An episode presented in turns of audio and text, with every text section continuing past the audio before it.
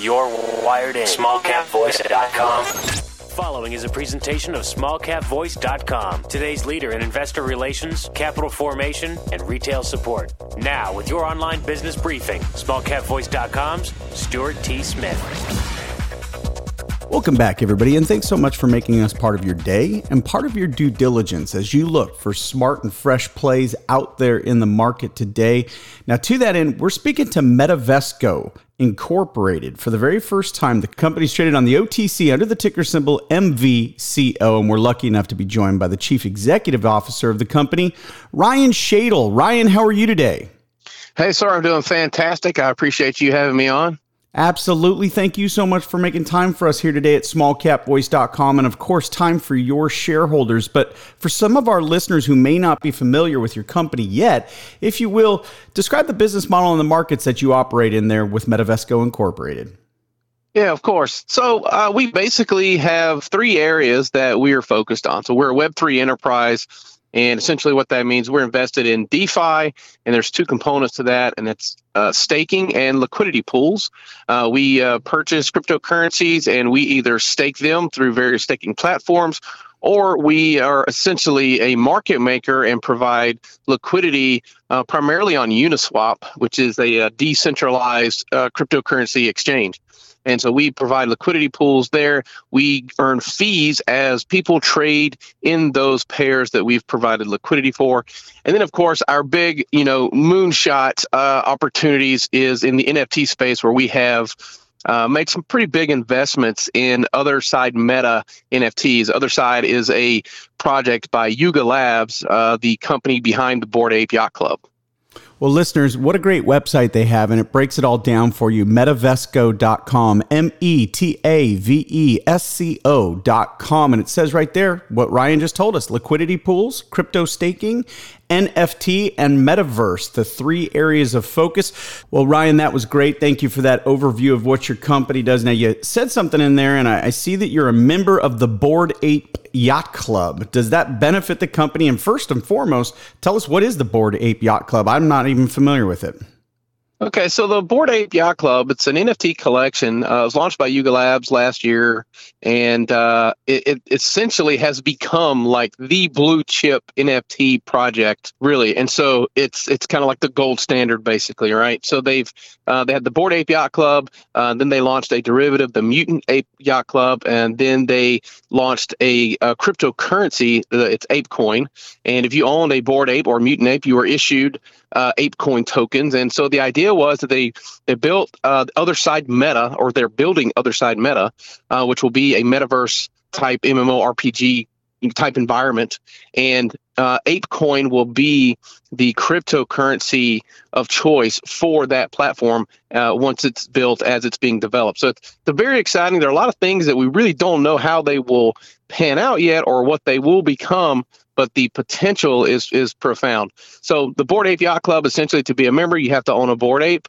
Uh, the floor price right now is about $130,000 to buy the, the cheapest ape available. There are some that have sold for as high as $3 million. So it's a you know fairly exclusive club. Uh, it didn't start out that way, though. You could have minted one for a couple hundred dollars back, you know, like last April. Mm. So, yeah. Uh, but that the interesting thing about being in the Bored Ape Yacht Club is you, you get access to uh, an exclusive Discord. And so a lot of the folks that are in that community are high net worth individuals that are in the crypto space, that are in Web3. They're developers. Um, one of the co-founders of Reddit is in there. Post Malone is in there. Eminem is in there. And he, there's uh, Ape Fest up in New York uh, earlier this year where Snoop Dogg and Eminem, who are both Bored Ape members, they uh, launched a new song and their apes were actually digitized and illustrated as part of the music video is really cool. So it's um you know you pick up a lot of alpha by being in that community, mm-hmm. which uh, you know it's hard to quantify, but I have to believe that having access to those people, you know, inherently will benefit the company as we move through that space and as the space develops. It's very uh, early, very you know immature space at this point. I, I think that over the next two three years, we'll really see what it can be as it relates to NFTs and the technology that's behind the NFTs. Right now, if you think about an NFT, you're mostly thinking, oh, it's a picture, it's a profile picture, maybe. Um, well, the technology behind that is really what's exciting because you can do all types of things uh, in terms of like smart contracts where you can have some product, some benefit uh, that you inherently get because you own an NFT. And I'll give you a great example. Adidas launched their own NFT. It was called Into the Metaverse. And essentially, by owning that NFT, you could go to their website and you could claim exclusive merch that they produce strictly for holders of that NFT. So it's a very new space, and uh, you know it's it's easy to um, you know get lost in the clouds about what it can be, but you know that's that's why we're invested in that space. Yeah, absolutely. But fascinating stuff. And you broke it down for us really, really well. Thank you for doing that. And obviously, it is, you know, the intrinsic value of being a member of that, uh, like you said, kind of type A club uh, and network. The networking alone has to be beneficial for your company. So, moving on, let's look back. So, let's talk a little bit about what the company has been able to achieve. What do you see as some of the major milestones for the company as you look back on what your company's been able to achieve? this year and even prior to? This company at one point was a NASDAQ traded uh, finance company. Uh, last year in September, I bought a controlling interest in the company and took it over. And uh, it's funny enough, initially my plan was to build it into an accounts receivable finance company, which is pretty boring and very web two. Okay. And it was toward the latter part of last year, I started looking at uh, liquidity pools and NFTs, you know, just the whole web three space as it was becoming kind of the buzz, buzzword. And, you know, I looked at, um, you know, where could this, this space be in five to 10 years? And it was pretty, I would say profound what the opportunity is. And I think it, you know, if I could sum it up, it's like, you know, we're going to be billionaires or we're going to go to zero. you know, kind of, I don't really think there's going to be much in between. Uh, but it was such a compelling space. And I got, you know, I went down this rabbit hole of, of research papers and reading white papers and, you know, talking with people that were in the space. And, uh, you know, when I came out of that rabbit hole, I said, you know, this this is the opportunity right here. This is where I need to to just go all in. And uh, it was the latter part of last year. I kind of mentally just made the decision that yeah, this is where it's going to be. And then in uh, March this year, we raised a little over a million dollars. We said, okay, we're going into Web three. Uh, one of our very first purchases was a mutant ape from the Mutant Ape Yacht Club. Um, we started purchasing cryptocurrency and putting uh, liquidity pools on through Uniswap. And you know, the timing was was interesting because as we're getting into this space, the whole crypto market kind of started to pull back pretty pretty brutally, right? And so, you know, we probably took some hits early on, but I think overall, when we look forward in the in over the next 12 months, we're going to see that was a pretty great buying opportunity. Uh, so right now, you know, tomorrow at some point or another, we're going to have the Ethereum merge, which is a, a big deal. It's essentially like changing you're in a jet and you're swapping out engines midair and so I think that when we see that happen, assuming that there are no major technological issues with it, I think Ethereum is really going to run.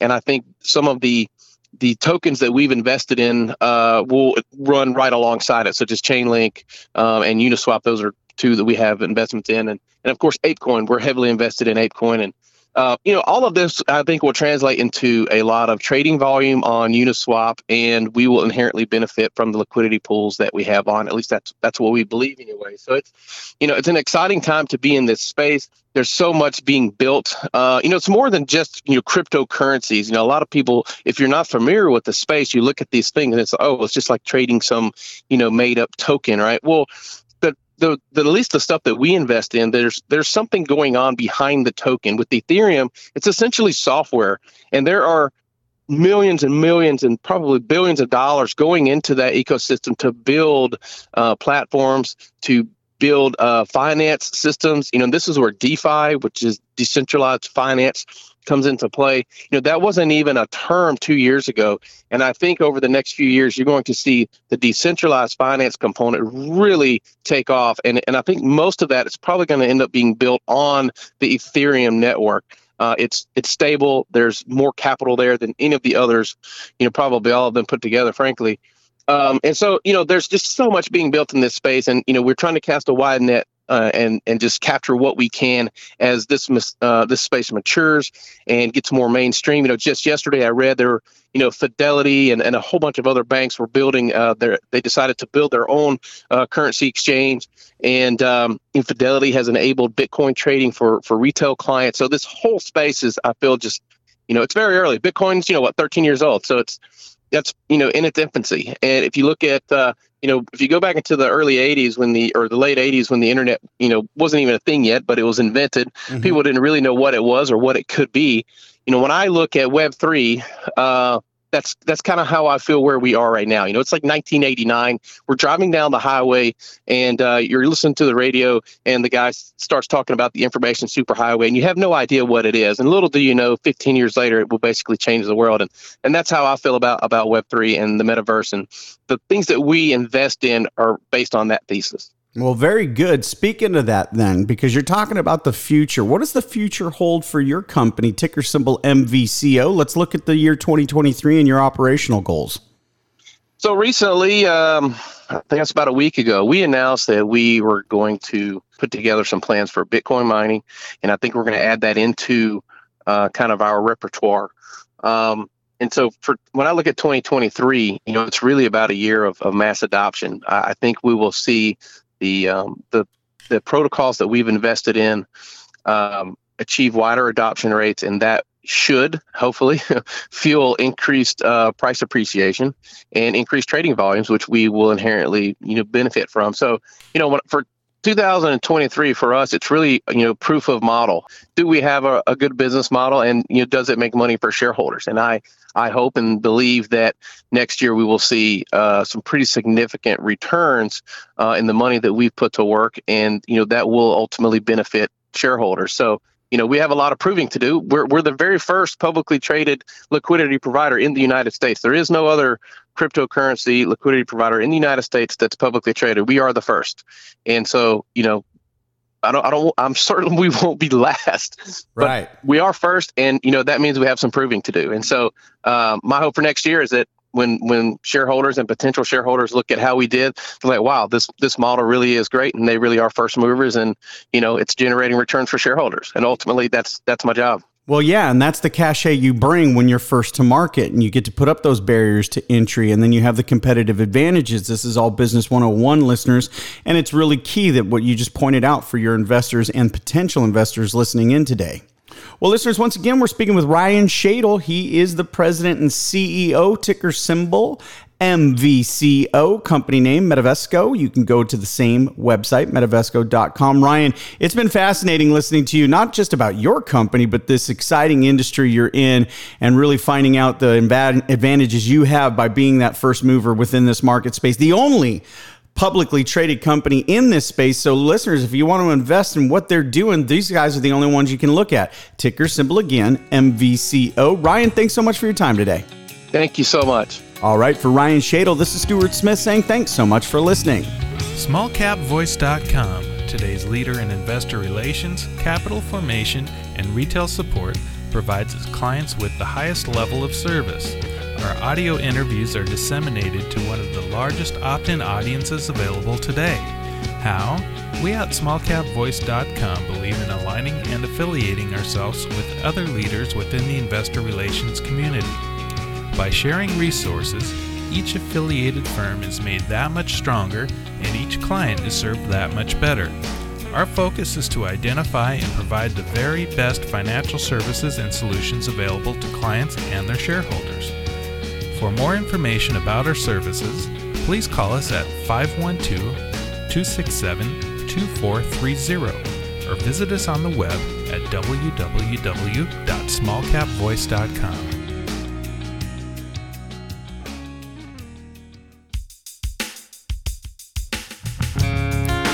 This is a broadcast of smallcapvoice.com, a financial communications and investor relations firm. SmallCapVoice.com receives payment for investor relations and financial consulting services that it provides to its clients.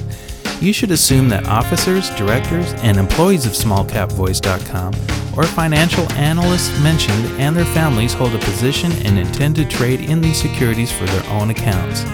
This is not an offer or recommendation to buy or sell securities. Information in this broadcast is presented solely for informative purposes and is not intended to be, nor should it be construed as, investment advice. As in all investments, an investment in the featured company carries an investment risk. Listeners should review the company thoroughly with a registered investment advisor or registered stockbroker.